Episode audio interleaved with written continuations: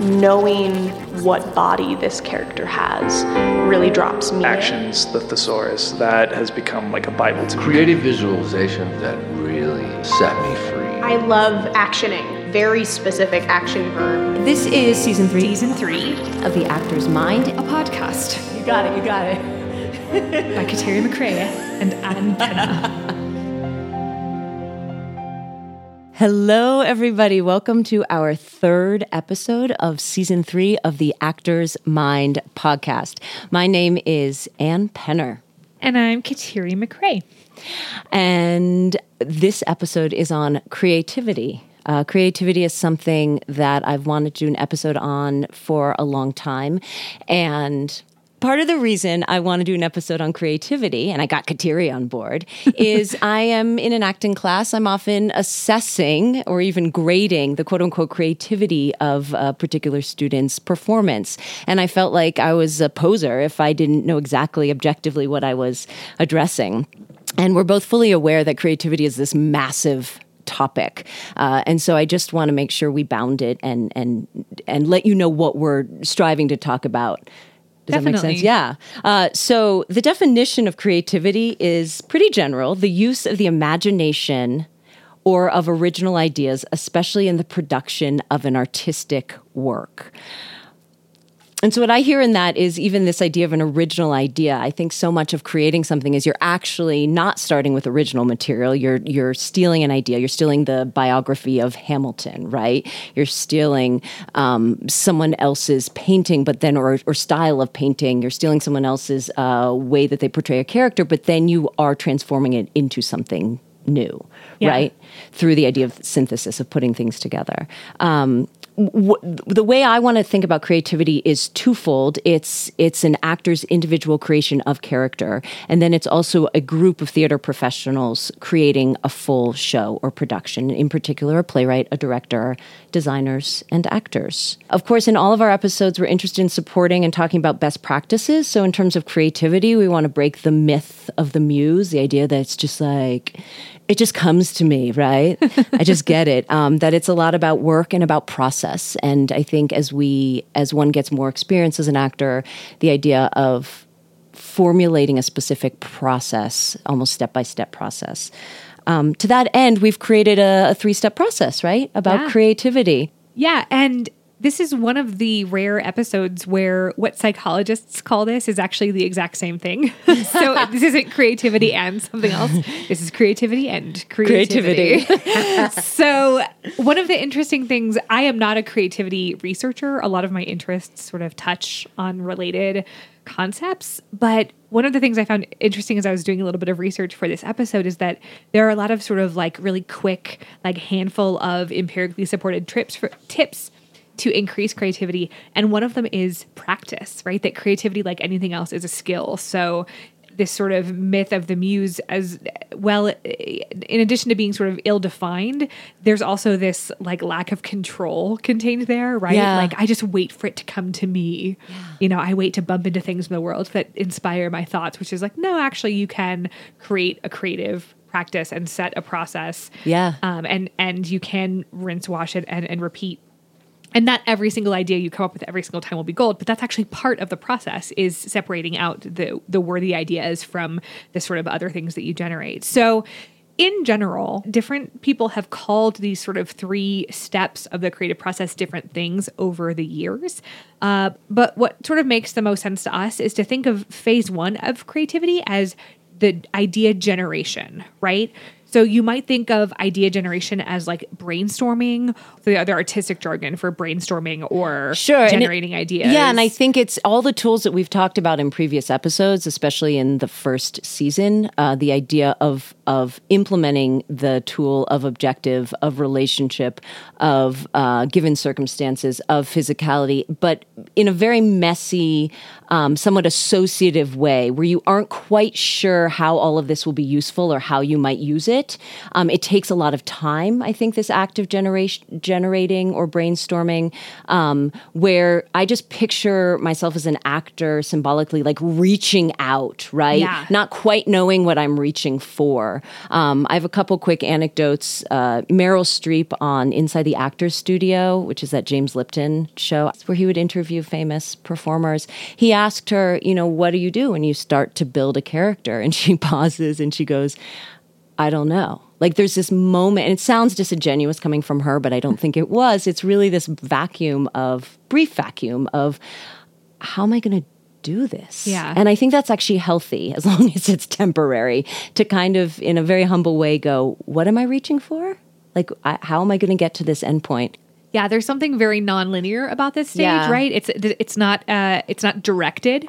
Um, it's it's very multi-directional. Um, Yes. And within the jargon of creativity research, this sort of um, type of creativity or phase of creativity is often referred to as divergent thinking. Right. So divergent being um, coming up with thoughts that are different from either thoughts that have come before it or thoughts that um, that you're immediately like dealing with. Yeah. So, you know, uh, extremely divergent thinking might even be sort of borderline nonsensical, right? Right. Where where you do one thing and you do something else that seems to have no connection or make no sense at all Right. with what you've just done. And there's a sort of mental image you can think of. Again, if you think of this as nonlinear and you think of ideas or like um, thoughts uh, sort of spewing out in multiple directions, one of the mental images um, I find helpful is a chia pet, right? Where you Yeah. just like you spread the seeds and then it grows out in all directions it can possibly reach. And if you actually think about how the brain um, develops itself, the brain sort of ha- that you you're born with a bunch of brain cells, right? Um, but they're not all connected the way that they need to be connected for you to to function as an adult human being. And so uh, you you you you generate new brain cells, and the ones that you're born with and the ones that you generate go through a period that's called proliferation where both the number of cells you have and the connections that they make so the axons that are reaching out to form synapses and talk to other brain cells are reaching out in a not entirely but relatively relatively haphazard fashion right? They're just growing out wherever they have space and then they're just sort of like seeing what happens if they go and try to make a connection It's beautiful. with other neurons there. I feel like there's this beautiful messiness where that I want to encourage actors to embrace rather than feel like it has to be linear where you might have an as if or a substitution pop up where you think god is that is that going to be useful for me? I don't know. And then you might have this imaginary idea, and then you might have this idea about how the character moves through space, and then you drop into the text and you get a clue from the text, right? Um, but you don't yet quite know how these ingredients go together and how useful or how essential each of them is. I am going to do a show this summer. I get to play Penelope in the Odyssey, and you know, you get cast, you're like, yes, I got cast, you know, and like, you know, similar to the Meryl Streep story, like, and now what? Like, what do I do? Right. And you have a moment of not knowing. And then I just begin to kind of search in the dark. And I go, okay, well, I have the script. That's a parameter, right? That's an essential ingredient, right? I have the original Odyssey, so I That's cool. so I tr- right, so it's not from scratch, right? And I have I found a translation written by a woman, Emily Wilson, first ever translation by a woman, uh, and then I realized Margaret Atwood wrote the Penelopiad. I don't know if I'm pronouncing it, which is the the story of the Odyssey, but from Penelope's perspective. Very cool. And then I have this vague idea in the back of my head that I do not want to play the stereotype of Penelope, of the faithful wife, even if that has some truth to it. So those are the things. And right now they're very separate from each other. But over time, I will figure out how to synthesize um, this. It also feels the like the the first step is the most childlike step. Like I think a lot about kids in parallel play, or even just my eight year old daughter doing imaginative play, where it's just is very free form, um, and there aren't that many rules. And I think as we get into step two and three, they have a little more maturity to them, Yeah. and a little more process, and a little more. Um, sophistication behind them. Absolutely. No, and I think I think that that first step is purposefully immature, right? You are not throwing out fully formed ideas. You are tossing things out and see what has seeing what has legs, seeing what sparks other thoughts, seeing what takes you down an avenue that sort of you want to go further down. And if you think about again, if you think about this phase as being associated with divergent thinking, there are a number of divergent thinking measures. Um, and divergent thinking, if if you are measuring it in a person or in a group, um, is measured by both quantity and quality of ideas. And the quantity of ideas is just how many different things you can come up with in response to a particular prompt. So, a really well known prompt in a divergent thinking measure is how many different things can you do with a brick? Like, how many different uses are there for a brick? And you give people, I think it's two minutes maybe. Um, to generate as many uses of a brick as you possibly can, right? So you can just look at the overall number that people come up with.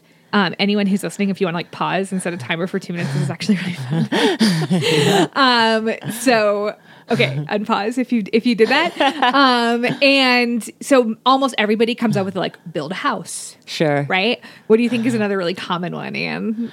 Uh, I always think as a weapon. Like Yeah. you throw it at someone. Yeah, what uh, people say Paperweight. Paperweight. Yeah, hit someone with it. Paperweight. Uh, smashing windows is really popular that like people come up with. Drawing on it. Not a lot of people want to use it as a canvas, but sure. So like there's just the raw number you can come up with in a short period of time. Yeah. But then there's also the originality of it. So there's actually databases of like hundreds, thousands of people who have done this task. Um, and they're probably not. Uh, there's probably not a lot of different databases in different cultures and things like that. But it, at least in like Western cultures, there's databases of the most commonly produced uses for a brick. And then there's really out there ones like, oh, you can paint it yellow and try to pass it off as a block of cheese and sell it in a marketplace, Yeah, right? yeah, like, yeah. would not a lot of people come up with that one. Yeah. Um, you know, you could, uh, you know, ground it up with a mortar and pestle, pestle, and, and take it to, into a paste, and then you know try And to paint with some- it on a paint with it on it. canvas. There you go. There's your painting.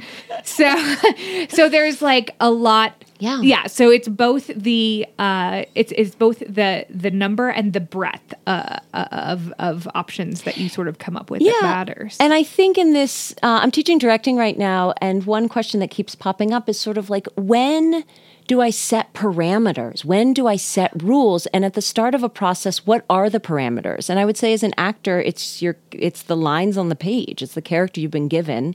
For a director or anyone working uh, on a play, also there's this dis- you're brainstorming with designers you're brainstorming with actors and you're brainstorming sort of uh, on your own in terms of what the given circumstances are. What are the possibilities right? If you do that brick exercise with designers designers are just brainstorming Yeah. a bunch of crazy ideas not all of which will happen right? When you're thinking about character uh, and each of the characters that each actor will play you're just brainstorming the possibilities. Once you cast actually you've begun to create parameters Sure. And I think in most productions, we can talk about it more as we get into the other two phases, but in most productions, parameters appear. Like they're that's not a concern that they won't ever. Yeah. And it's really clear that they haven't if that if it gets to, to late stages. Um, there's also been, I think when people think of creativity, they really most often are thinking of divergent thinking, right? Like a lot of people consider Yeah. creativity to be a synonym for just originality. Um, and so we can talk a little bit more about the importance of the parameters, you know, as you get to the other stages. But in studies, there have been a lot of studies. A lot of them are in more of a business setting, right? A lot of them are are try to, to try to Yeah. figure out what uh, conditions uh, in what conditions facilitate creative thinking, uh, so that people can think outside the box, right? To find solutions that aren't obvious. Um, and so this literature has led to a few sort of like pretty well supported um, recommendations if you would like to enhance creativity. So one of the most uh, um, robust ones is uh, creating a positive mood. So either an overall positive uh, mood you can you can induce, or a more specific one. I read at least one study that induced amusement, so used humor to induce a positive mood. And then there's um, another sort of somewhat separate literature that shows reducing stress increases creativity.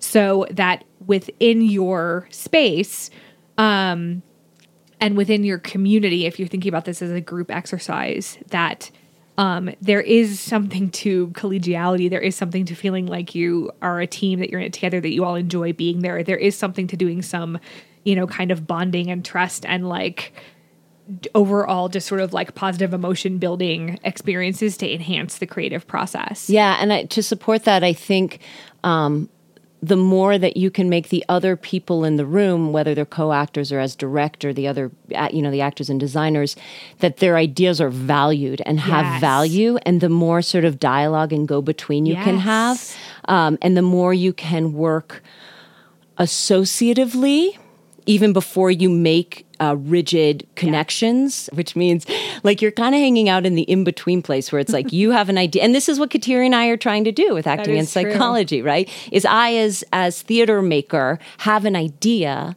right, and I communicate it with uh, a, a, a teammate, a co-actor, and we have a conversation which synthesizes into something else. And you can actually do this as an individual, which is which we'll get to in terms of step Yeah. two, where where these in these individual like attributes of the character building, you begin to f- associate them and find ways to connect.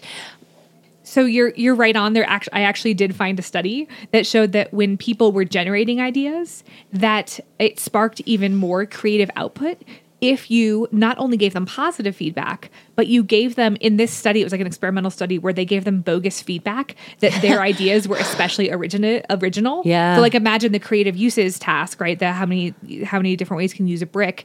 Um, and you said, you know, and if I, if I was like, oh my gosh, Anne, I have asked 10 like thousand people and no one has ever said to paint the brick before you know that's the most original thing i've ever heard of you would come up with another one in two minutes Yeah. that is even more original because you believe that you're on that so this isn't to say you should like butter people up and lie to them about how original they're doing but like starting from a place of receptivity Mm-hmm. Yep. and openness and encouraging And encouraging. ideas and another sort of key condition of creativity is being in an environment where people feel comfortable expressing themselves Yes. and don't feel like they're going to be held accountable for mistakes, right? That you want to encourage people to offer half baked ideas. You want to encourage people that there is no right answer. Yes. Um, and that any contribution is is valid and welcome. And, Yes. and that will um, encourage the, that idea generation too. just yes to all of that. At one point, while I was preparing for this particular episode, I was thinking about is there a way to do it efficiently? Is there a way to be creative and create a character efficiently? And I realized that's a dumb question for creativity. I think it takes time. Like, I don't actually, I do think process, and as one gets older, they figure out a more linear process that creates some efficiency. But I don't think the process, especially right now in this generative phase, is is helpful. Again, it's like you've read the studies. Like they've done studies that really strict time, time constraints. I mean, again, these measures are often time constrained because you have to have some sort of constraint on them. But when you get a group together and you say, come up with a new idea for this thing, um, you know, you don't want to have entirely unlimited time. You don't want to be like, anytime in the next two years, come up with a good idea for Yeah. this because then there's no pressure at all. Um, but telling someone, like, okay, come up with a, like, you know, disruptive uh, industry disruptive new idea in the next 20 minutes like and then we're going to move on to something else like Yeah. you need more time than that you need time to let the ideas come out and evolve and grow and and you know volley off each other and associate and and all of those sorts of things I love that idea where you're giving people permission to kind of play and maybe even and say wrong things. Oh, yeah. And then also it's making me think of two things. Uh, the little bit of sort of on camera acting I've done is when they they'll say, you know, the producer, the director will say like, okay, that one was great. That take was awesome. Let's just do one more for fun. Uh-huh. And so they're telling you, they might not feel it, but they're telling you that they have a good one. Yeah. And so then that final one, you get to just play because you're not trying to prove yourself. You're not trying to get it right. You're not worried about making mistakes. Yeah. And then that one often is is the best one. There's one other uh, that I wanted to mention. There's one other sort of condition that enhances divergent thinking, and it's actually a tiny bit cou- counterintuitive to some people. And it actually, although it makes, I think you could argue for it either way theoretically. Um, but uh, it's that when you are working in a team of people, uh, the more that people come together who are different from one another, who have had different experiences, who might have different identities, who have different sort of life paths, and who are in the room for different reasons, um, that actually leads to more creative uh, team generated ideas. And the counter hypothesis to this, right, the alternative hypothesis is that um, when like minded people get together, people whose you know brains all work in the same way, or maybe who have had the same experience, they share common vocabulary, common experience. They, there's an efficiency to their communication, and they can really get to the heart of things really quickly because they don't have to spend a lot of time translating to one another or explaining themselves or perspective taking for one another. Um, but that's actually not true. So again, if you in like a business setting, if you get, um, I'm exaggerating a little bit, but if you experimentally manipulate, you know, a group of uh, successful, you know, white male CEOs in a room and have them generate new ideas versus a group of uh, people who are of varying gender identities, varying races, varying life experiences, Yeah. varying training. Right? You get an, an engineer in the room with an actor in the Yeah. room with a, a an English lit, you know, expert uh, with a journalist and they will come together and have a more original sort of better out more outside the box idea um, than these more homogeneous teams. Yeah, that makes me think of uh, a work life podcast episode, which is Uh-huh. Hosted is by one. Adam Grant, which is like the creative power of misfits, I think is what it's called. The people who created The Incredibles were just full, they were like the outliers at Pixar. Interesting. and they were like perceived as like grumpy complainers and they and the beauty of getting them all into the room is that there was no complacency like these were the people who are like no we can't do it that way like violet's hair has to move because Vi- violet's hair um, right the daughter in Yeah. the incredibles is like that's part of her character and she has to cover her face and then uncover it at the end and and they had never worked hair before so you have the like artistic aspect of creating violet's hair and the coding you know computer coding aspect of it and they took them a really long time and they figured it out because they wouldn't they wouldn't give up so that idea of of And the sort of outcome was incredible. and the outcome was dun dun dun incredible. In some ways, I don't want to disagree with the diversity, but having a group of people, having a company, um, whe- whether it's extremely diverse or just people who sort of trust and know each other really well, I think, and that associating with each other and trusting each other has a lot of value. I was listening. Do you ever listen to Conan O'Brien Needs a Friend, the podcast? It's so funny. So the most recent one was Eugene Levy and Catherine O'Hara, who's are on Schitt's Creek and a Yeah. ton of other Yeah, stuff. yeah, And people, you know, Conan was like, some people don't realize that you guys and John Candy and and uh, Martin Short and there's more people, um, like all work together on. They're all Canadian and they all did Mm-hmm. Second City TV, which is called SCTV. And then it's like, oh my god, wait, I didn't know all those people worked with each other. But but the the the the reason is is like of course they worked with each other right they had each other they grew up with each other they knew each other from high school from college and were supporting each other and that by knowing each other by having that community that you can kind of trust and bounce ideas off of and not go at it alone you're actually going to be more creative that those people are going to support Sure. your um your productivity as a creative person. Yeah, and I mean, I guess it's an empirical question if you wanted to like explicitly pit the principle of trust and and openness of expression and this for, sort of forgiveness for making mistakes against the diversity uh, sort of principle. You could you could cross that right, like you and you could see which one kind of r- wins out in an experimental Yeah. setting. But I suspect that in the studies that they've that they've done, and it's it's actually a different work life episode on creativity in teams. uh-huh. Um, I'll look up the name of it. Uh, that, that that they summarize some of this work.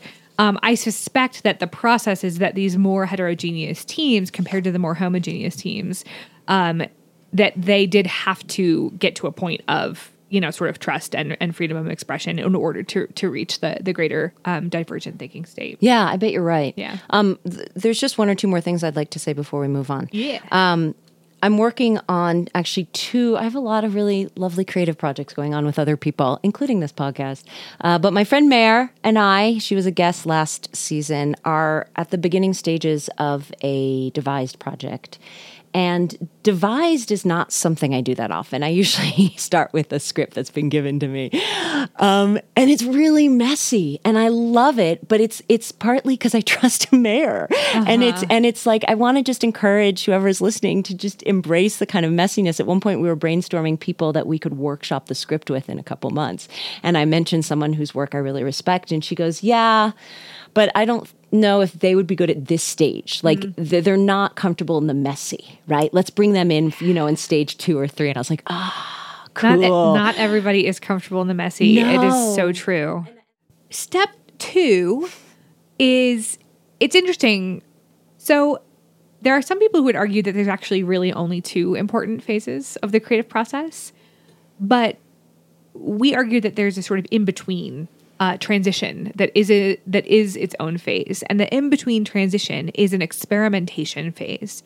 And in this ex- experimentation phase, you're kind of doing a little bit of generating still, right? You're still brainstorming a little bit. You're still you still have this open, uh, uh, trusting environment where you can make mistakes, but you're starting to trim. You're starting to apply these uh, limits, apply these parameters, apply these boundaries to what it is that you're doing. And most of the time, especially when you're working with a script, the, those are what dictate the the boundaries. Right? There's a story that you need to tell.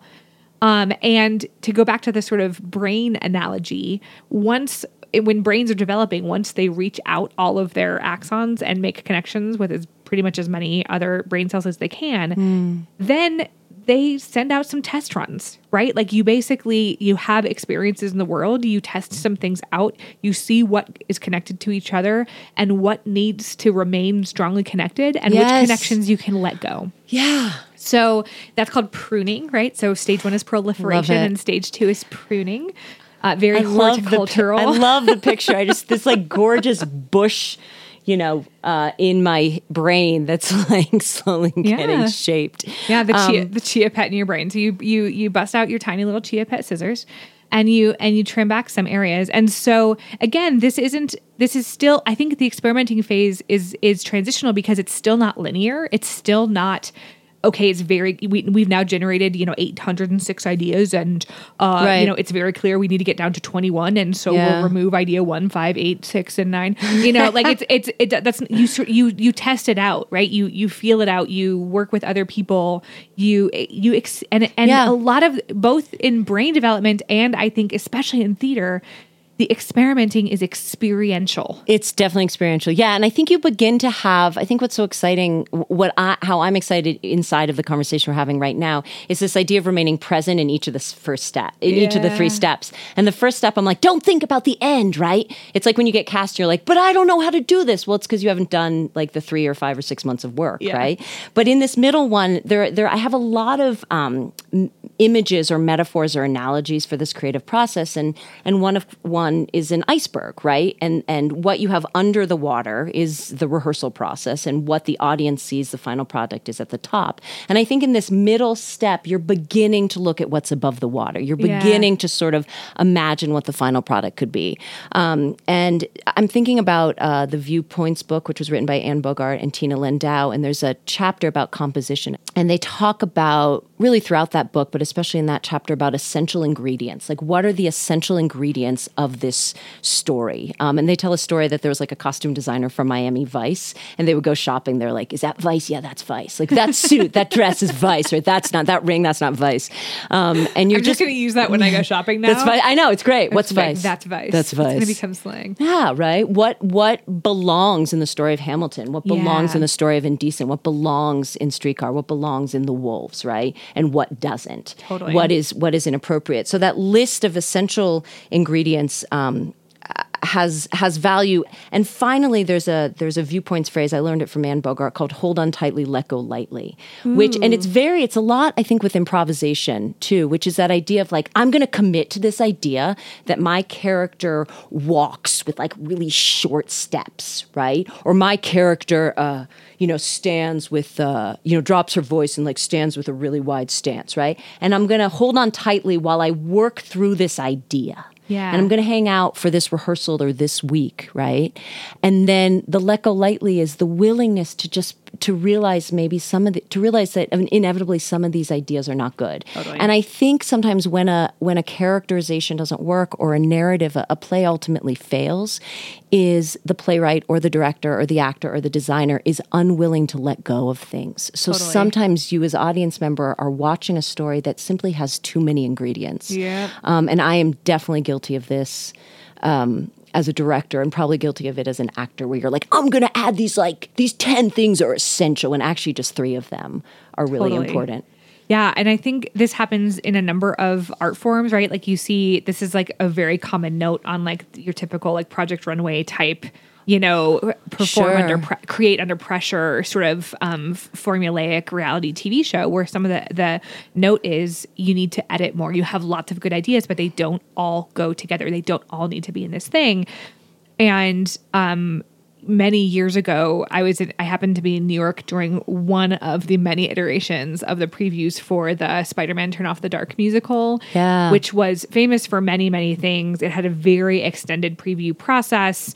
Um, they ended up having major changes in the creative team um, in response to it. Um, they also were really pushing the boundaries of technology. They had 3D like flight technology throughout the theater, um, but a lot of actors were getting injured um, when when they were using this new technology. Um, and uh, it, the the the original director and I and we we saw a version that was directed by Julie Taymor, who is clearly a brilliant theatrical mind. You know, it was her concept for the Lion King, trans- translating the Lion King on stage that sort of changed what was possible in a Broadway musical. Um, so she really is a groundbreaking creative uh, person. And when I when the first thing I said after I stepped out of the doors is there were too many ideas in that. Yeah. Someone needed to say to her, she needed to be able to say to herself, that's a cool idea. It doesn't go in this show. It doesn't need to be here. Right. It doesn't need to add to that. Right. Um, so I, I think sometimes it, the story gets jumbled with, with too many ideas that Right. stay in. Yeah, in in viewpoints training, this is one of many examples, you know, which is a vocabulary of how bodies move through time and space. It's really fun to bound and limit the ingredients or the menu, right? And and I think we can do tie-ins with like cooking when you're trying to make a great meal and you stick too many things in it, right? Or baking. Um, but you know, you can create an, a gorgeous piece of artwork if you have your actors, five actors, only stand on a line. Yeah. Right. And they can move along the line, but they cannot leave the line. They have a, what would that be? A one dimension rather Yep. than two or even three dimension. I guess it's two dimensions where they are allowed to move through this, but it is, it is bounded. And in that boundary, the creativity tends to flourish because going back to the brick, Yep. right? If you only have the brick to think about, you're going to be forced to come up with creative ideas rather than having more ingredients. Yeah. I also think this is the stage that feels most associative, where um, this synergy of elements. I don't know where I heard that phrase, but I love this idea of synergy of elements and the chemistry or the alchemy begins to happen, where you are, in terms of building a character, you're using as ifs, you're using substitutions. Those are just jumping off points. That's not the end point. That's a jumping off point where your imagination then has to connect that Yeah. to the facts, the given circumstances of the character, and then the sort of the new given circumstances that your imagination creates and and through the combination of these things right the cooking of Yeah. these you turn the heat on and all of a sudden you have a brand new thing idea that comes out of these separate You're parts. totally right. And I think, and again, if to go back to my brain analogy, the pruning that what determines um, what which connections stay and which are pruned away in the brain has to do with connection, right? Has to do with which two things, which two cells are synchronized. Right. So the ones that are synchronized in time are the ones that remain connected. So in your experience, the things that go together are the ones that your brain says it's important for me to consider these things as a pair or as a trio or however many uh, that that they do. So there's a there, there is a lot about connection Yeah. um, in in the experimentation stage and testing the metal of those connections and saying these connections deserve to stay. This there might be a connection here, but it, it's it's too weak. It falls away for, for this storytelling. So in contrast to divergent thinking, which is thought to be a huge aspect of creativity, psychologists also focus on convergent thinking. And convergent thinking is really about noticing similarities or connections or patterns. And uh, so, again, I think in this two-step process, if step number one is d- is generating all of these divergent branches or chia pet, uh, you know, appendages, then convergent thinking is again is streamlining and is saying, okay, these two things resonate with each other. These two things a- you know, sort of additively or even more than additively contribute to the story. So, unlike the divergent thinking tests that are like how many different things can you generate that do this. Convergent thinking tests are all about um, identifying the underlying connection between concepts. Okay. So the most famous convergent thinking test is called the remote associates task. So I have Anne has never seen these before. I'm going to quiz her. oh gosh, I'm nervous. So Anne, what word ties together all three of these things? Cream, skate, and water. ice. Yes, ice. Okay, how about this one? What word or concept uh, brings together duck, fold, and dollar?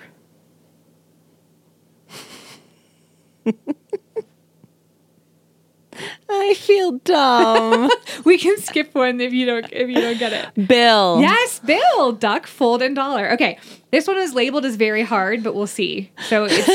we can All right, is it supposed to be obvious, like you get it within a split second, or am I No. like three to five to ten seconds? Okay. No, and I can actually talk when I do these. I actually have a strategy that I have no idea if it's like empirically the best way to do it, but I can talk about that in just a second. Um, okay, so this one is labeled as very hard. Let's see if we can get it. Dust, cereal, fish. Dust. Cereal.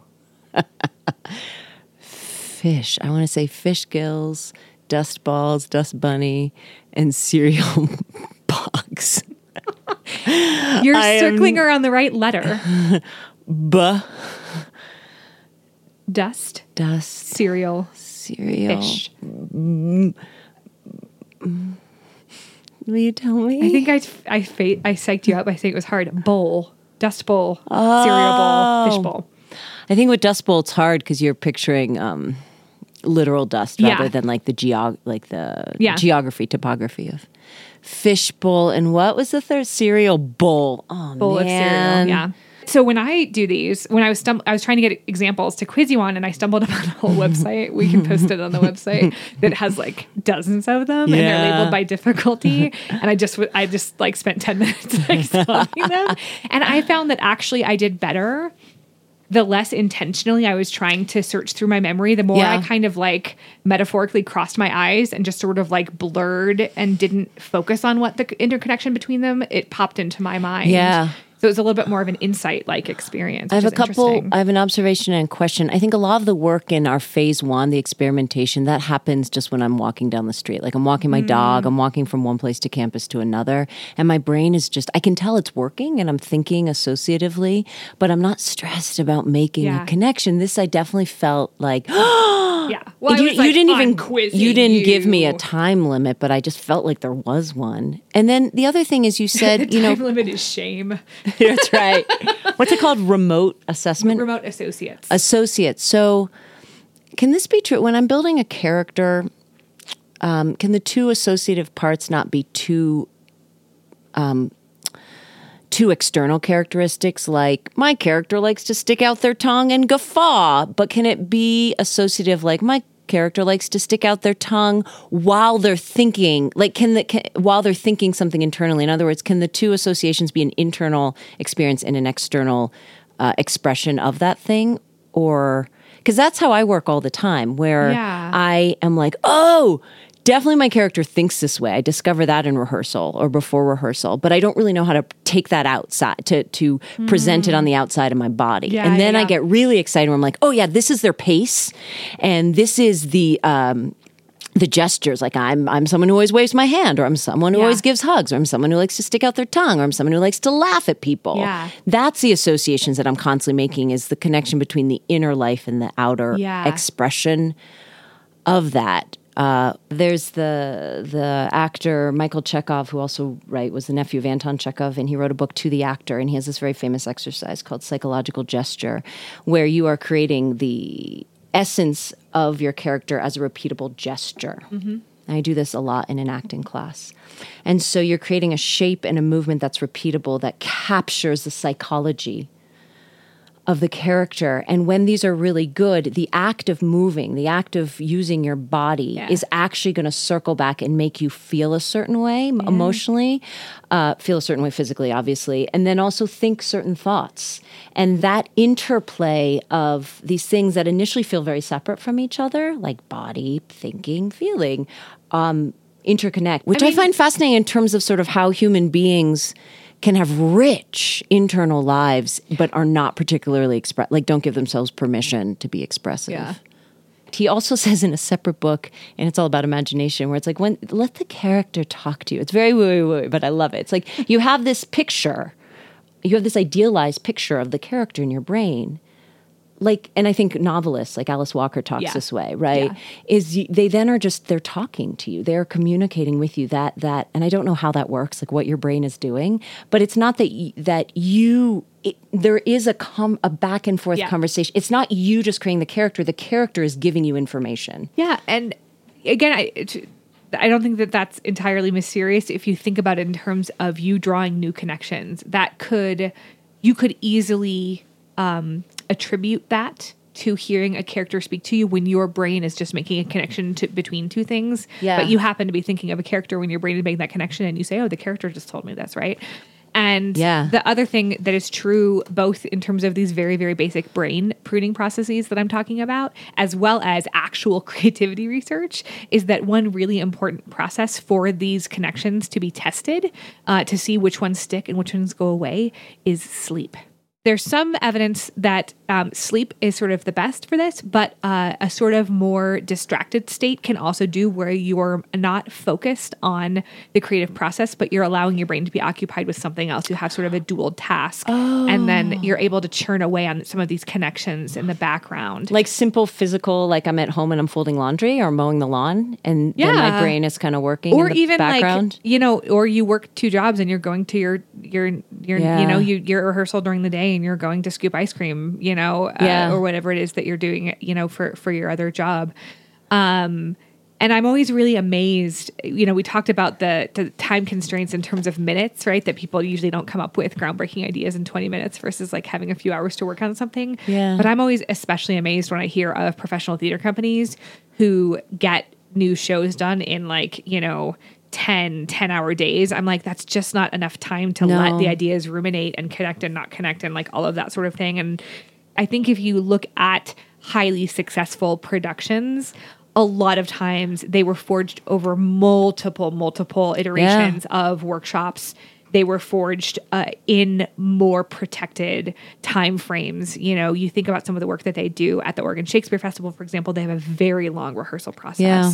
And I think it shows. Oh, I think the shows have are really they really have done a great job of the third step Sure. which is synthesizing, right? So that the third step is to take all of these different ideas and the ones uh, that, that you've generated, and you take the ones that you've experimented with that are the most promising, and you you sort of uh, synthesize them to make sure that they are co- that, that they are coordinated, they are layered in the right order, that they are sequenced in the right way. And in the case of theater, that all of those things are happening in the service of the story and of the narrative, of the main points that you're trying to get across. Yeah. And I think I want to move forward with three. There's one really important thing that belongs in two or maybe three, which is this idea of metaphor. I think that a good metaphor is your guiding principle for what makes it through two to three. Yep. Great. I'm going to give you a couple examples. Um, It's a filter. Yeah, it both it liberates you, but it also confines and creates parameters for the world, both of which are important.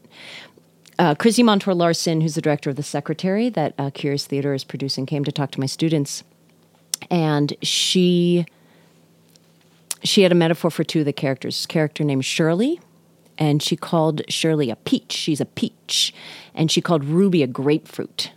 And I love that they're both fruit. I love Ruby Grapefruit. Ruby grapefruit. I know it works. The start. I love and what it. she was, she was. Uh, the, the the metaphors stand on their own, but they actually are in relationship to each other. so Shirley is really soft on the outside. Like it's, uh, she's played by Leslie O'Carroll, whom I adore. Um, and Leslie has this sort of beautiful, ch- you know, you love Leslie when you look at her, and and the way she plays her is this very cheerful grandma type character, and she's chipper and she's soft on the outside, but she's actually a killer. Like she has a hard pit in the middle, right? Whereas Ruby is the opposite, played by Kathy Brady. She is. Um, She's got this hard exterior, which she has sort of learned over time, but inside she's super soft. And so these inform the director and the actor. I mean, I think a good metaphor has multiple aspects to it, right? There's Yeah. multiple analogies. Like what Yeah. you gave was the heart of the metaphor that she is soft on the outside and then it has a hard pit on the inside. But most people have experience eating peaches. We also know that peaches ripen over time. Yeah. We also know that peaches have a different quality when they're sort of raw and when they're baked. Yeah. We know that sometimes the skin peels off Yeah. right? We know that the meat inside can be dense or uh, mealy. Yeah. like there's lots of other. There's lots of other qualities to a peach. Peach peaches pair with certain things. Yeah. right. Like you have peaches and cobblers and crumbles, and there's a southern. Uh, to call someone a peach to me has southern connotations. Yeah. So there's really rich branches. Yes. pun intended. Thank you. Yeah. you know, to to a good metaphor that is, is a concrete hook. Hook into it. Yeah. Yeah. And then I'm Yeah, just yeah, thinking that the actor is like, okay, well, the private me, the authentic me is the pit, right? Yes. But then the thing that the public sees is the soft, like cute, peachy colored Yeah. exterior. And even that, even having two different faces of a character is pretty Is is pretty awesome. complex. Yeah. Now let's be happy in, in step three, like grounded in step three. Yeah. Um, it reminds me. Uh, last summer, I read an article about a visual artist, a painter named Peter Sacks in the New Yorker, and I was I was texting Kateri. I was like, "Oh my god, this guy! He's he does sedimentary painting, where he layers in. He'll do six or seven layers on one painting with different materials. He'll have some paint, and then he'll have some like newsprint, and then he'll have some fabric, and he'll have some text, and only some of it, kind of like an iceberg, only some of it is is actually seen by the viewer. And I love that idea that you've done these three steps of work, right? You've been dutiful in a good way and you you but only some of the iceberg, some of the sedimentary material is going to rise to the surface. And I think that's okay. You want that like deep Yeah. history and time to build and then to to allow the audience to see something, some of which you are in control of, right? Yeah. And then maybe some other things some audience will see, some won't. you Yeah. know? It provides an anchor. I think as as Anne was describing this painting to me, it sounded really textured. Yeah, That- it is. that- and and and it sounded as though the finished artistic product is a surface, yes. but what creates that surface is really varied and mysterious And sub subtextual, if you want to use an acting term, right? Yeah, and you know, I think that when I think it you can often tell, maybe not always, maybe there's some people who are like super good at pulling this off, but I think you can often tell when someone tries to create a textured landscape without that depth Yeah. of what creates it. If they're just like, I'm going to make a character and they're going to have this weird quirk, it just comes off as like this uh, ill thought out, non committed, General. general, vague, Not specific. you know a- again sort of ungrounded performance and so and we've t- i think it's interesting i think we've talked a lot in other episodes before about um, the importance of stockpiling generating things that you don't Yeah. know how you'll Right, use them right, right. because they create that depth those anchors that Right. experience that those things you can go back to collecting and even i'm just thinking the value of improvising even with a scripted material like if Kateri and i are playing a scene with a with a pre-existing script with having an opportunity to kind of improvise uh, the relationship improvising text which allows us to kind of fill the fill the holes in right so we have even more specificity I think the other thing that is important to note is that these three phases, these sort of um, generating ideas and experimenting, and then this sort of synthesized final pro- product, um, it also corresponds to the the sort of process of creating art versus the final product of it. And Yes. that to create a good product, a good process helps, right? So like there is Yes. this we've laid it out as this sequential you go through the process to create a product. But there are actually a lot of people and I would actually say most educators are in this boat who say that one of the societal values of the artistic uh, of art is to encourage people to engage in the process regardless of product. Yes. Right? That the stages of generating and experimenting and trusting and working in teams and uh, and doing all of that thing that that has value in and of itself. Yeah. And a lot of acting exercises, a lot of applied theater where you're taking the principles of acting Yeah. and applying them to other endeavors say the process is enough.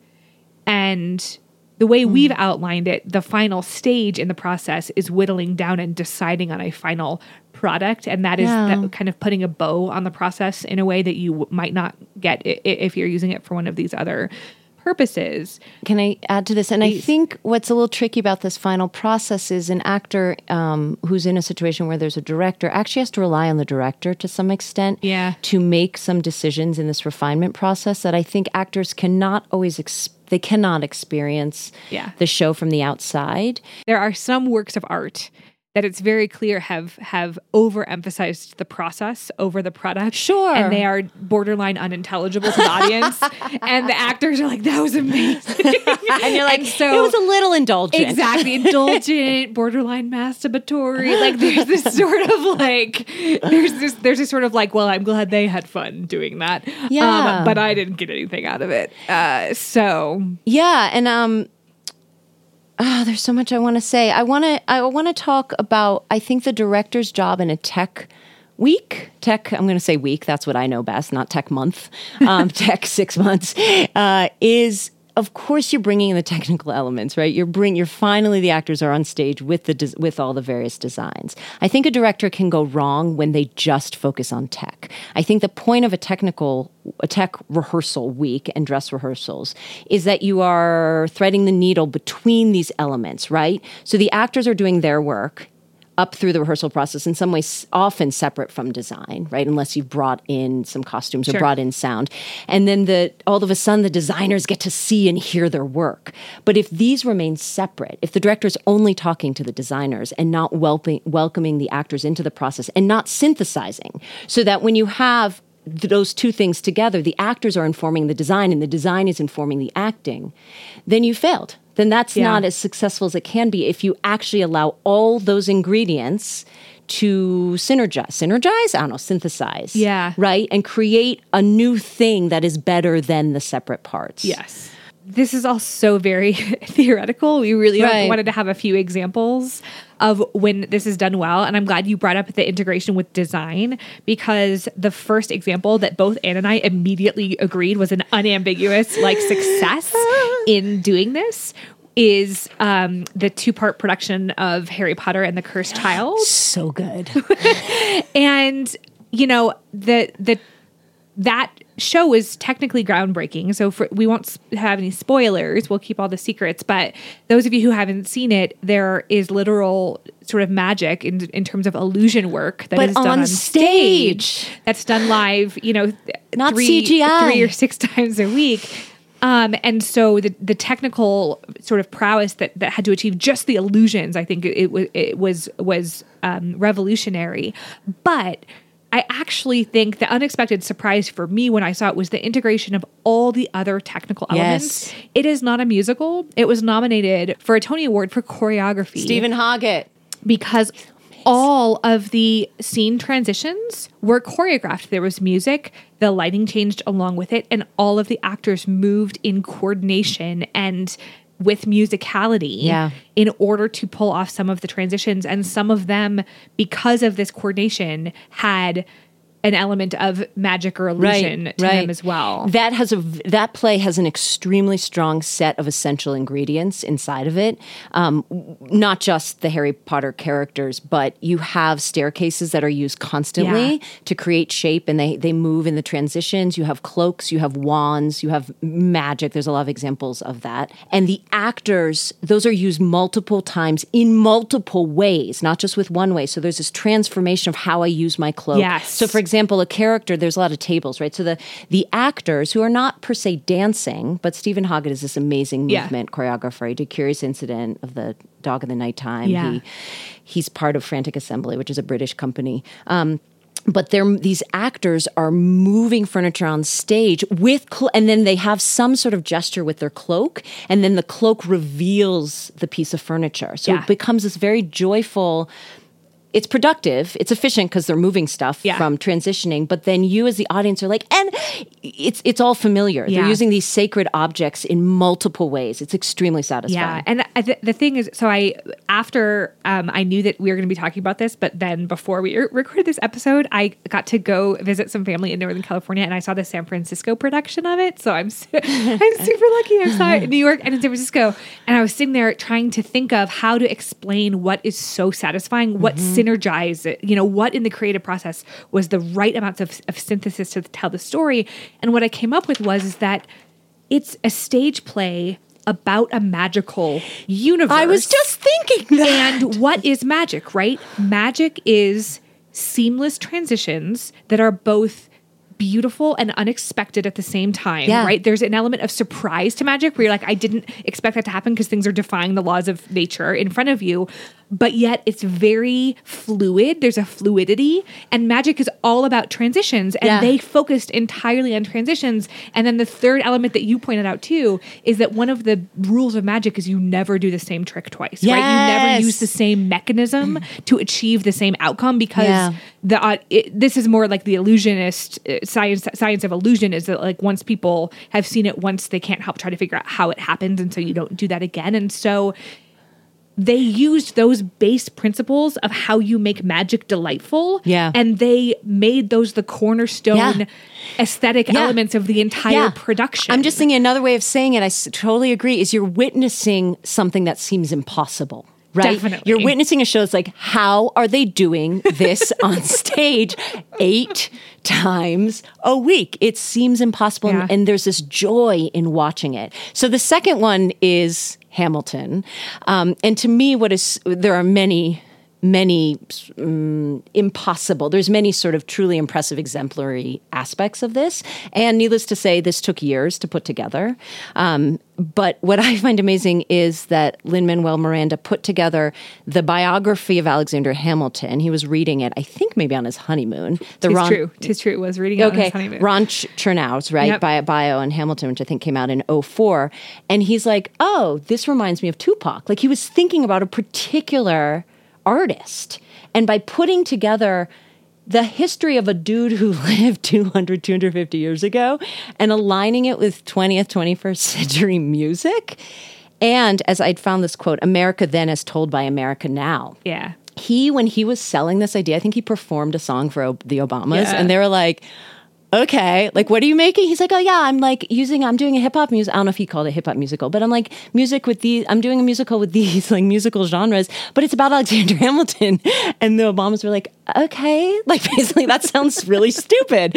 And he created this he he sort of created a thing that seems impossible and these two very divergent Yeah. ideas totally work together. And you have a story that's all about these white men or white women told by base a cast that base has almost no white Yeah. people or very few white people in it. Yeah, and I and I again finding the finding the the repeating patterns that tell the story. Well, makes me think of the music. I mean, the repetition. Yes. You know, any good musical is going to have a callback to. Yes, well, good uh, uh, good musicals employ uh, repetition of musical themes. Great musicals do that in a way that informs the story, right? So if character Yeah. one sings a song like this and character two sings a song later on, that you go, oh, these two characters have something in common because they're singing with the same melody, even though they're two different people in two Right. different situations. And and I, I think that um, the process of creating that show is also a testament to the importance of experimenting. I think Yes. I I I, I think that Lin Manuel Miranda. I suspect that he has no problem generating ideas. I think he's a very divergent thinker. I think he's one of those types that keeps a notebook with him, which is again another um, uh, recommendation for cultivating creativity is to write down and document your ideas. Um, so a lot of people will keep notebooks with them or have apps on their phone or whatever to like just not let good ideas slip them by. And um, I think he then very smartly surrounds himself with creative teams Sure. that help him edit and identify patterns and toss out, you know, um, toss out the ideas that are good but that are not serving the story sort of at that particular point in time. And Alex Lacamoire, his primary uh, collaborator, they've talked about how it's very important to them to have a positive personal relationship that Yes. they don't they are not a grouchy uh, you know sandpapery creative team Yeah. that they challenge each other but they love each other dearly Yeah. and and that it's really important to their creative process that they stay in a positive space which I love and is empirically supported so I l- thank you Lin Manuel Miranda I love what you're saying that these these things that we're holding up as these exemplars of creativity, it returns to how well you're telling the story. Yeah. Right. That that how you know going back to how do we know or finishing up in some ways with how do we know that we've succeeded right Yeah. that the are the choices that we've made in terms of the essential ingredients and the synthesis synergy the interaction the chemistry of these pieces is not egotistical right it's not like Yes. oh this is going to just be such a great idea but that it returns to it helps to tell the clearest possible story. And often, what happens, I think, in the stuff that's super bold, is that an idea might seem crazy. Um, uh, it might seem like it might not work. Again, like Hamilton told with like 21st century music, and then it it does. Um, similarly, I, I, I'm fascinated. We talk a lot about. Um, unconventional casting, right? And and even casting um, actors who may have visible or invis- you know various types of disability, and how that is not just to serve represent just to represent different types of people, but to actually tell an even more a bolder version of the same story, either a better version of that story or just a more exciting version Yeah. of that story. You were going to talk about um, good versus great characterization Yeah, I just. I just have a couple examples, but I think it ties back to like the ballsiness of of including ingredients in a particular characterization that when you initially think about it might seem too bold or too crazy, but work. So, um, uh, for example, I think Christian Bale's performance in Ford, the film Ford versus Ferrari. Um, it just makes me want to see all of his performances um, is exemplary because he's it's an extreme characterization but somehow all of these discrete elements these ingredients that he's put in there to me work. And with an actor who could similarly when i saw jeffrey wright in top dog underdog on broadway uh, t- 20 years ago now it was it was it was almost clownish how big the performance was. It was extremely bold and physically extreme and vocally extreme and yet some he somehow all the choices fit inside that particular character. And that particular actor was able to execute all of it. Either had the guts but also i think the technique to Yes. execute it. And i think the final thing is a lack of self-consciousness that you can you can do good performances that have a little bit though you can read in the care in the actor like how am i doing? Am i good? Audience you like this? You like this? I'm making good choices right? And i think really really good performances have sh- completely shed that so that of course an actor is aware that there's an audience right? Yeah. and is there is potential to get distracted by these real world distractions and yet you are doing so m- you're you're you're negotiating so many tools Yeah. and so many sort of ideas with inside of this character that there is play that there's Yeah. there's child's play inside of all of the technique I think what you're what you're pointing out is that I think one maybe critical element to this final stage is a little bit of confidence that you've reached it.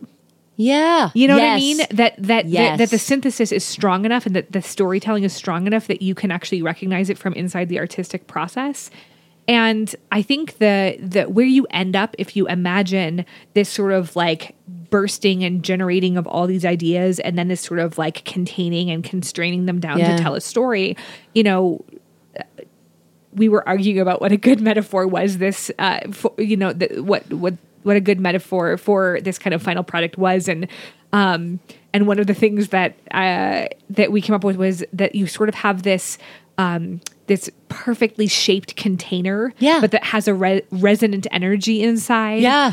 Uh, to which someone else said it's like a pulsating jellyfish. I love the right? Like, pulsating jellyfish. Jellyfish have boundaries, but Yeah. but they also are fluid. Isn't the water moving in and, they out of them? expand to contract, Yeah. you know, but they're a th- they're their own thing. Yeah, um, it's a beautiful metaphor um, of, and I always picture a, a water bottle with the water being what's inside, Yeah. and the and of course the the actual water bottle being the container.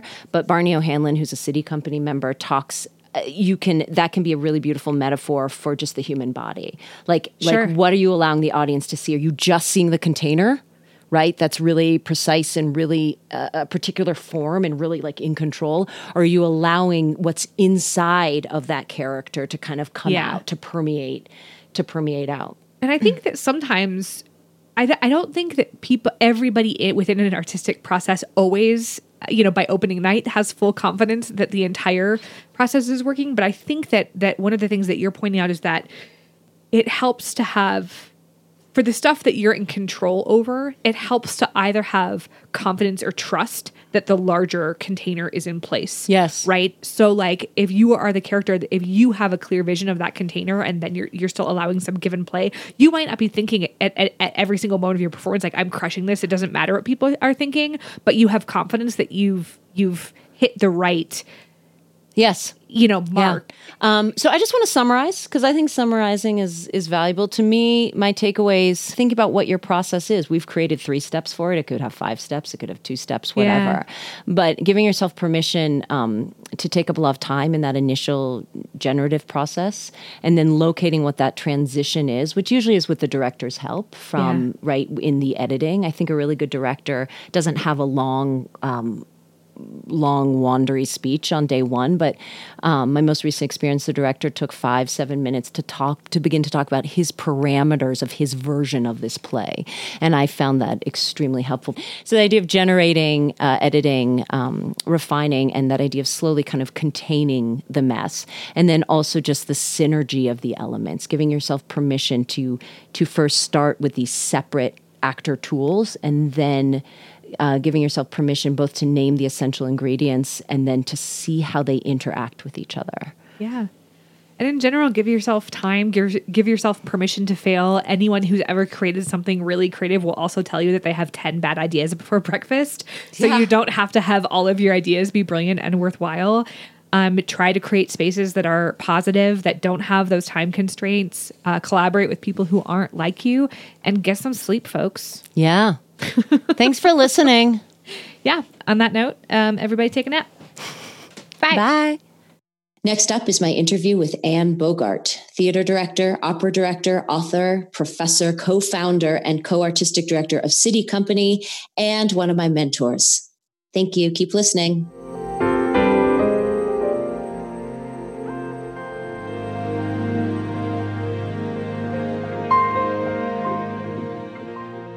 I am so excited to invite and have Anne Bogart on our podcast. Anne Bogart is an American theater and opera director. She is currently one of the artistic directors of SITI Company, which she founded with Japanese director Tadashi Suzuki in 1992. She is a professor in Columbia University School of the Arts graduate theater program where she runs the directing concentration. She also is the author of three books of essays on theater making A Director Prepares, and Then You Act, and What's the Story? She's a co author with Tina Landau of the Viewpoints book, a practical guide to viewpoints training and devising techniques, and my personal Bible. Conversations with Anne, a collection of interviews she has conducted with various notable artists, was published in March 2012. Bogart's influence is felt throughout the contemporary theater through the widespread adoption of SITI's training methods of viewpoints and Suzuki, her myriad groundbreaking productions, and at Columbia University through her guidance of such diverse talents as Diane Paulus, Robert O'Hara, Rachel Chavkin, and many others. And personally, I am over the moon to have you, Anne, on our podcast. You are a mentor of mine. I got to study with you while I was at Columbia and fell in love with the Viewpoints training. And I stayed with SITI several times, and I also teach your work to my students at DU. So thank you, thank you so much. Hi, Anne. I'm so glad to uh, continue our relationship over the years. Yeah, great. Oh, I'm giddy. So, A priority of uh, the conversations that Kateri and I have on this podcast are to discuss best practices when it comes to a particular acting tool or directing tool or uh, ideas. And so, to that end, can we start with one or more examples of successful creative moments for you, either as an individual artist or as part of a collaborative group? What were you doing to feel and be successful? What can you define best practices? Yeah, by best practices, I mean sort of a tried and true way of doing a thing. So, the most important thing to do is to listen. And I think if you listen, you feel respected. And if you feel respected, you actually value the relationship. So, I think the the successes that I've had come through uh, a mutual agreement to listen to one another and to create things that express something we learn from one another. Yeah. I've been practicing listening more as a human being, as a parent, as a partner, as a teacher. And when I am able to do it, uh, I find that it is very nutritious, that it gives me a ton of information, that it creates, that it empowers the other people in the room. Um, one of the things I teach to my undergraduate directing students is uh, something I've learned from you, which is one of the goals of a director is to give voice to the other voices in the room. Um, which, as you're saying, sets everyone up for more success. How do you teach the creative process to your graduate directing students? I don't actually teach, they teach me. What I mean by that is you create the circumstances in which they can cre- make work. And then my job is to respond to it as honestly as I can based on what I'm actually experiencing, but not what's in my head. I just listened to a, something this morning um, was a discussion with a, a, a scientist who said the worst thing you can do is apply your thinking to something you know nothing about. And so to approach, um, I don't like the word teaching because it's not really, that's not what ref- is the activity, but is to bring attention to something and be able to respond to something new being born in the room. So yeah. I hope certainly with my directors that I give them the opportunity to create by pushing them hard and giving them deadlines, then I try to watch with my entire, uh, all of my sensibilities, not just my thinking, but also my sensations and yeah, uh, perceptions, etc. And then respond as honestly as I can, as to speak the truth from there. And that, I guess, you could call teaching. Yeah. I find that I have a, when I'm watching a piece that my students are doing as directors or actors, or I'm trying to cast something, I have this uh, preformed notion of how it should be done. And I have this process that goes on where I try and dismantle that, or I'm constantly assessing if how, uh, how right my my prejudged notion of it is versus how how right and exciting the thing that I'm actually watching is. And and I think as I mature I've gotten better at throwing out the prejudgment and just dealing with the thing in the room which feels more real. Can you break down the creative process uh, into smaller, discernible parts? I mean, we're well aware doing an hour long or 90 minute podcast on creativity that we're just hitting the tip of the tip of the iceberg. Um, we broke it into three parts uh, just to simplify the conversation into the act of generating, uh, editing, um, which to me ties to some of the chapters in the Viewpoints book of creating the world of the play, finding the essential ingredients, and then refining for a final product for an audience. Do you ever do that? Can you? Uh, I remember you talking about on a video on American Theater Wing about as a director being a good beginner or middle or end director. Mm-hmm. Do you break it into smaller parts when you are tackling a project as a director? Well, there's the pre rehearsal process, which is usually takes me about two years of study. Um, for example, I just came back last night from Minneapolis where we're doing our Bacchae at the Guthrie. That study is um, uh, such a rich period, which is studying Euripides, studying ancient Greek theater, uh, reading the text in ways that uh, open something in me. That said, then the next phase is I bring everything that I've studied into the room with the designers and the actors and sort of present it to them things that inspired me which can take you know hours to actually talk through yeah but what i found in that second phase with the Bacchae is that very little of what I brought into the room, Euripides didn't want it, nor did the company. In other words, it was too many ideas. Yeah. And so there's a period of really putting forth all of the possible ideas and images and um, ways to begin and ways to proceed and then letting them go and listening to the play deeply. But I think that I hope to, that the, those two years of preparation allows me to be in the room and let all of that stuff go and just be present with enough feeling that I've, in a way, been immersed in mind, body, etc. And then once these things are laid out, then I create a situation where the actors can make work and show me what what they've got. Yeah. And as you say, the word editing, and then I edit what they do, cut and edit, rearrange, cut and edit and rearrange, and then the final process for me is the audience. Is the audience uh, will tell you what's false. You know, the audience will tell you a lot. So those would be for me the three steps. When you're bringing a piece to your collaborators, to your actors and designers, and you've done two years of preparation. About how long is that process in an ideal situation? when you maybe you know the me about six hours to talk. I talk for about six hours, yeah, with breaks. Yeah to share your work with them.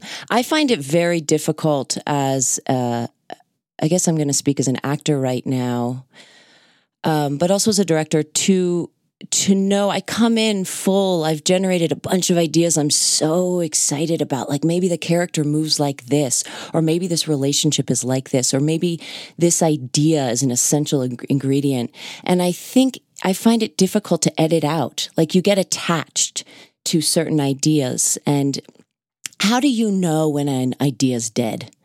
Do your actors tell you? Do your designers tell you? Do you just know it intuitively? Well, the actors tell me, the designers tell me, and the play tells me. the play tells you. I mean, all of the work that I do and all the excitement and the ideas only give me the right to enter the room. That's all it does. Mm, If I haven't done that, it, I can and walk in the room and then shut the door into the rehearsal hall.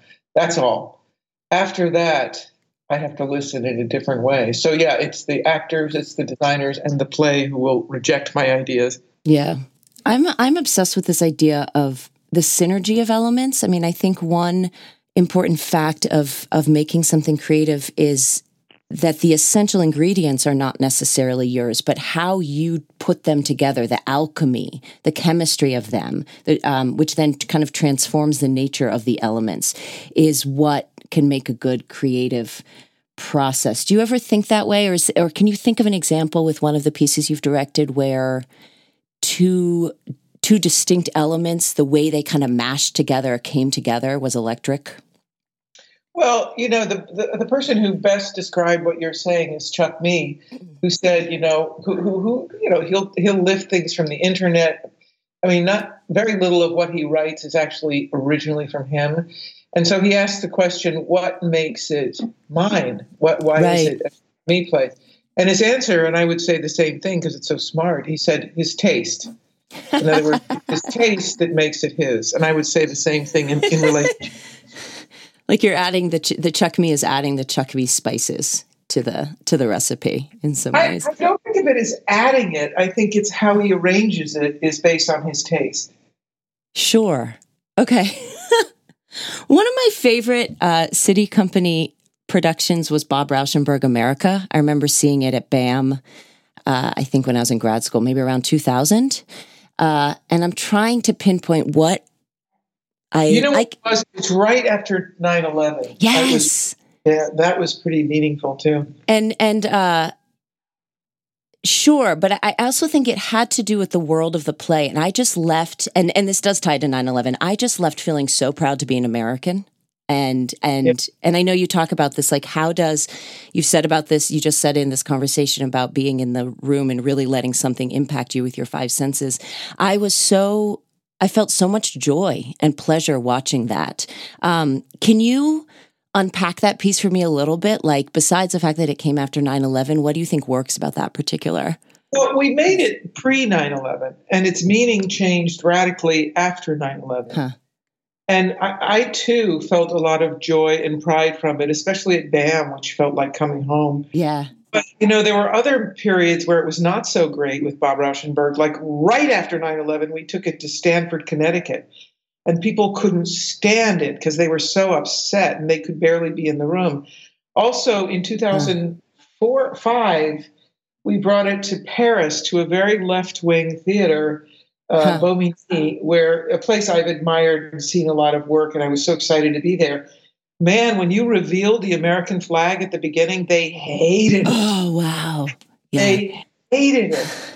So it's a piece that you know successfully so is very responsive to the context in which it's presented. Yeah. So I, you know, I I, I too feel great joy about that piece and pride and all kinds of things, but it doesn't always work that way, unfortunately. Oh, wow. I remember I sat in on some Steel Hammer rehearsals at Actors Theater of Louisville in, I think, yeah. 2014. And there was a moment, and I asked you about it afterward, where, and you were working with with your company with supremely professional actors. There was a moment that wasn't working. It was at near the beginning of the play, and I remember the space being sort of oddly shaped, and and you were just trying to. They were everyone was trying to figure out how to get this group of actors on stage, yeah. and. uh you let them figure it out and it took a long time it took 45 minutes or more and you know you could have just solved it in 5 minutes and i asked you i asked you why you did that do you remember what do you remember why you did that or what you i can tell you what you said but I, don't i don't i don't remember what i said certainly but i do remember struggling and what we were struggling with is we kept writing introductions that would contextualize the piece for yeah. an audience yeah. My memory of that is is is I literally wrote, or somehow we put together a text that the actors would come out and say, "Here we are," blah blah blah blah blah blah, and then and I don't I don't remember that I could have fixed it faster, but what we ended up doing is cutting all of it and just having the actors come on yes. one by start to dance to the music. Yeah. And and that seemed more powerful than any sort of contextualization, which felt somehow cheap. Yeah. I don't remember really feeling that I could have solved it quicker. I just remember being frustrated with it and then being so relieved when we realized that it just actually start the play rather than trying to set up the play. Yeah, I remember when I asked you in that particular case, and, and I wonder if the point I'm thinking of, you had already cut the text, so it was the staging of it, was you were empowering the group. They had to solve it for themselves. And I say uh-huh. that a lot with my actors and directors, is, is especially, I guess, with directing students, which is the more that you can empower your collaborators to actually make the choices or believe they are the ones making the choices, then the, they just have more stage presence. There's much more buy in. Um, which I and ownership yeah, and ownership. It's all about ownership. Um, do you use? I find metaphor an amazing tool. I find it difficult to f- always find a metaphor for a play or a character, uh, but once I do, it's pretty generative. Do you tend to think in metaphors? I think theater is metaphor. Sure. And it's why I'll, I'll never make a film or TV program because that language is, for the most part, except for some highly artistic film directors, most film and television is descriptive, and the theater is expressive and expresses itself through metaphor. And so I'm I'm actually only interested in metaphor. In metaphor, yeah. Yeah. This might be too general, but I'm going to give it a shot. When do you know you've succeeded in creating something good, successful, hot? Well, it's all in the audience. I mean, mm. you feel it, and it's not something they fake. You know, it's some. It's a way they respond, the way they change breathing, so it's, you know, I'm the first audience member, so I'm hoping that the actors change my breathing. But then I, uh, you know, then then I hope that the audience has the same experience I do. Yeah. Can you give me one or two examples of actors whose creative process you really admire? Well, Ellen Lauren is is like a uh, she's like driving a Rolls Royce, you know, as an actor. and um, we did a production. I don't know if you saw it, Anne. It was called Room. Yes, I played. saw it downtown in what was that space? Oh, Women's Project. Yeah, it's great. Yeah.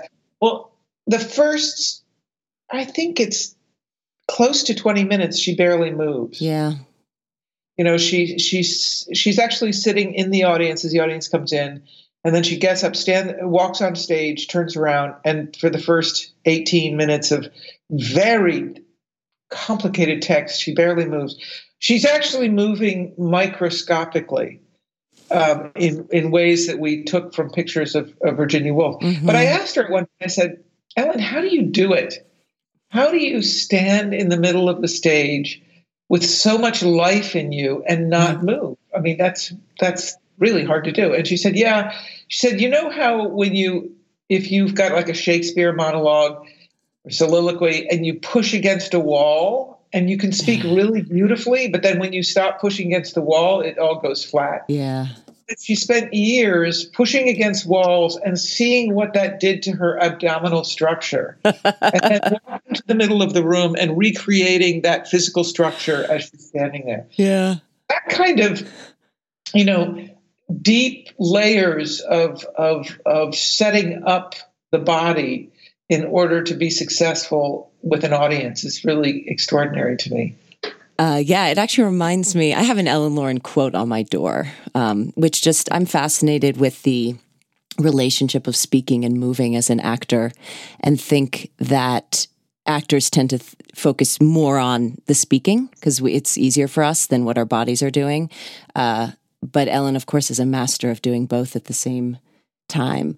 I wonder if, and this actually sort of ties to a young actor versus a more mature actor, but thinking about directing, what do you love about your graduate students' uh, directing sensibility? And I guess I'm I'm I'm thinking like because they're young, is there something about being a youthful director that is charged versus uh, that is advantageous versus w- the advantages of being a more mature director that you learn along the way? Well, first of all, at Columbia, they're not always young. I mean, I, there was a director who went through the program very recently whose daughter was at the same time in the mm. graduate school in film at Columbia. I mean, it's really not a matter of youth. There are some directors who come in directly out of undergrad and I think, oh my God, just get your training done Yeah. and get on with it. Yeah. know?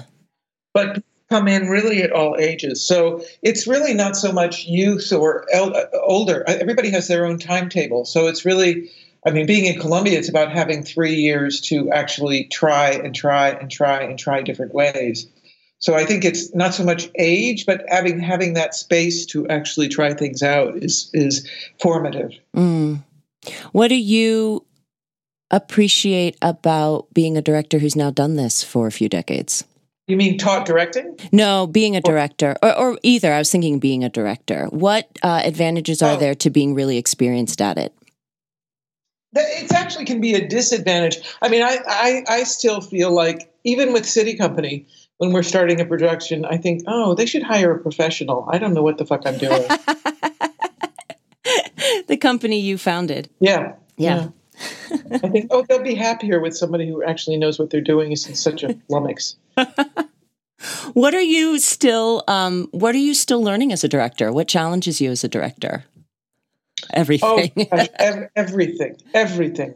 Study, courage, articulation, staying fresh, not letting assumptions take over yeah. what's actually happening. There's nothing that's not, it's all challenging. How do you cultivate joy and pleasure and delight in a rehearsal space? That's one of, and you've heard me say this before, Mhm. that all great questions have exactly the same answer. So ask the question again. It's truly a great question. I'm going to answer it. Uh, what do you do to cultivate joy and pleasure and delight in the rehearsal room? And the answer is exactly. I've heard this. yeah. Meaning you have to walk in the room with that question. There's no there's no recipe, but you have to ask that question. You know, that gets me excited about, um, that reminds me of the Damon Kiely. Is that how you pronounce his last name? His book, How to Read a Play, Uh-huh. um, which I think you wrote the introduction to. Um, Yeah. And I think has a lot of valuable info in it. And he has, um, I'm constantly asking both actors and directors to write out the given circumstances of a of a scene, and he, of course, starts with delineating between fact and questions. And I love that that through the whole rehearsal process, you still have questions about what the circumstances actually are and what the world of the play actually is, rather than feeling like you have to know the answer all the time. Yeah, Um, sim- similarly, you've talked so much about sort of really being there and just listening for your collaborators and empowering them by paying attention to them. When is it appropriate as a director to impose, to just say, no, this is the way it has to get done? you know, there's no again no recipe to that. You just know in the moment. Yeah. It's not. This is this is when you have to do it. You just feel it. Where you just say, cut. You say, I can save a lot of time right here. You've worked a lot on several iterations of the same piece, right? I mean, you've you've I think the Bacchae, the Bacchae that you've just opened at the Guthrie, right, is not the first Bacchae. It was in L.A. and perhaps other locations too. Yeah. Right. What determines the changes you make with each production? Well, it goes back to trying to reapproach the work with fresh ears and fresh eyes. In other Yeah. words, um, I mean, it's true that some productions I'll think, you know, I was really unhappy with this. Let me see if we can fix it. That's one way of doing it. The other way is just to say, I'm going to come back in the room, and I usually go back without a script in front of me. I Mhm. just watch what's happening and try to respond to it and make changes and adjustments based on the architecture of the space, the context we're performing in, what I'm hearing. So, you know, it's it's not usually I'm going to fix that. I mean, occasionally it is. It's like I got to fix this section that's always bugged me. I'll do that. Right. But it's m- more more clarification and more experimenting about what the audience's job is and what the context is in which we are performing. When do you know that a, a piece or an actor's performance is audience ready? Is it intuitive where you go, yes, I'm ready to stick this in front of an audience? Uh, or is it just first preview is tonight, here we go?